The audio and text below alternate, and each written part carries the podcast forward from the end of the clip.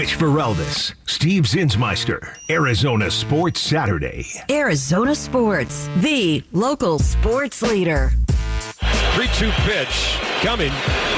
And a fly ball deep right center field. He has done it.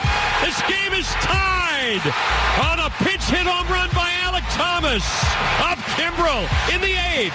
5 5 game. The game four hero, Alek Thomas. Greg Schulte on the call on the Diamondbacks radio network last night. You heard that right here on 98.7 FM, as well as on the Arizona Sports app. Mitch Farrell, the Steve Zinsmeister back here with you. And we go now to the Arizona Sports line where Alex Weiner, I don't know if he's at Chase. Well, I'll just ask him. Uh, Alex, are you at Chase Field right now getting ready for tonight's game? I'm heading out the door right now. So Torey Lovullo will speak to us at 1230. So uh, yeah, I'll be at Chase within the half an hour. Okay, perfect. So you are about as restless as Steve and I then right now, right? It's it's October, man. We'll rest in November. I Yeah. love that. I, love imagine that. Alex spends more time at the ballpark these days than he does at his house. So that's just a That's guess. true. Yeah, That- I figured. That, is, that has been that has been true the last few days. You've also he's also been taking a lot of road trips, right? Like a lot of flights. He's been to Milwaukee, he's been to LA, he's been to Philly. Alex has been a very, very busy man, which is why it's perfect to follow him right now if you're not already on Twitter at Alex J. Weiner. And you can find all of his great work that he does for us at Arizonasports.com and on the Arizona Sports app. So let's start with last night real quick. Alek Thomas feels like the obvious pick as the hero of the night, but if you were to pick anybody else, who would you pick?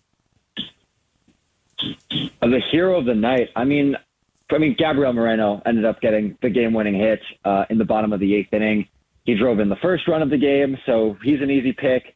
But um, they got some pretty good stuff out of some of their relievers. I mean, not everybody, but when you're running a bullpen game, that's the risk you run. Is that not everybody's going to be, you know, 100%.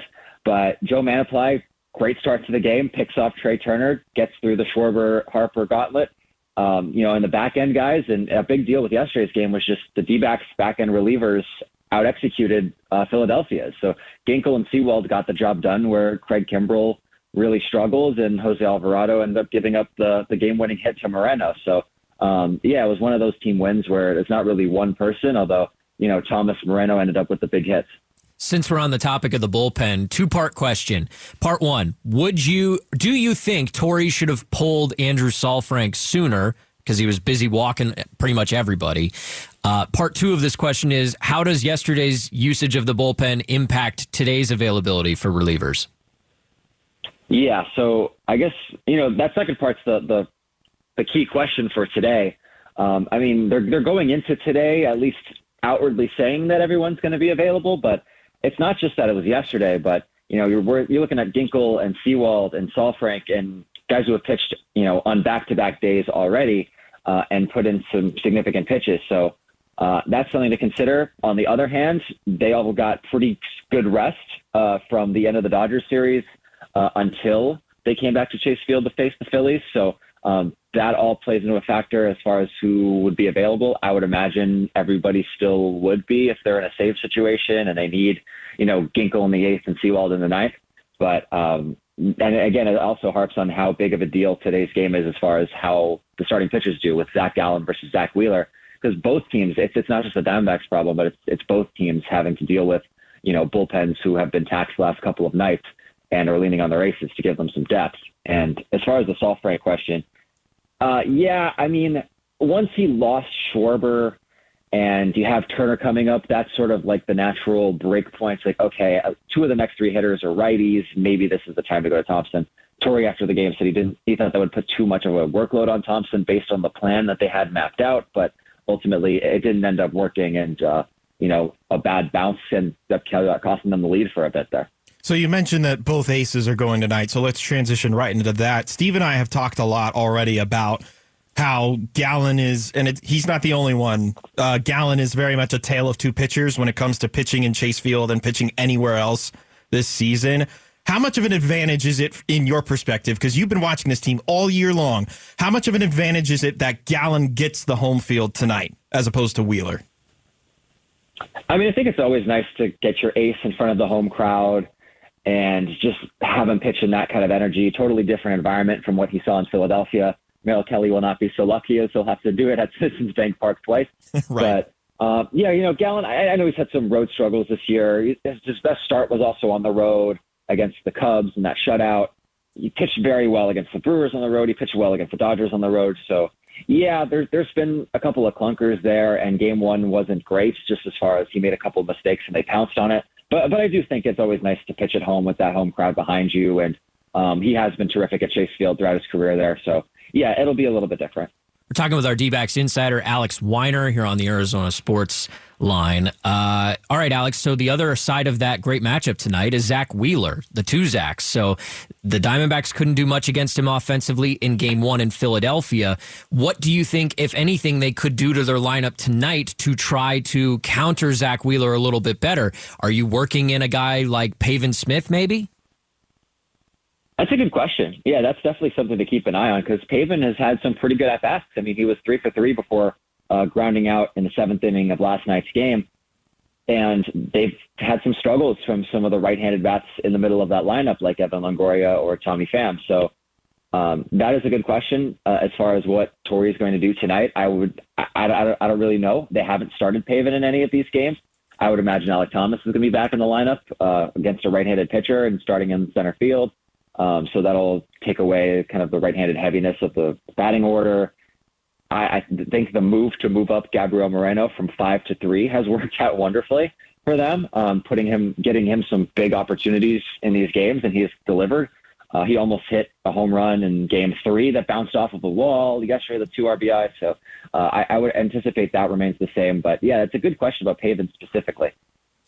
Christian Walker has one hit in this series, and he had been so good for them offensively in the first game against Milwaukee, and then even in a couple of games against the Dodgers. What is it, if anything, that you're noticing in this series that has led to the struggles that Christian has faced so far in this series?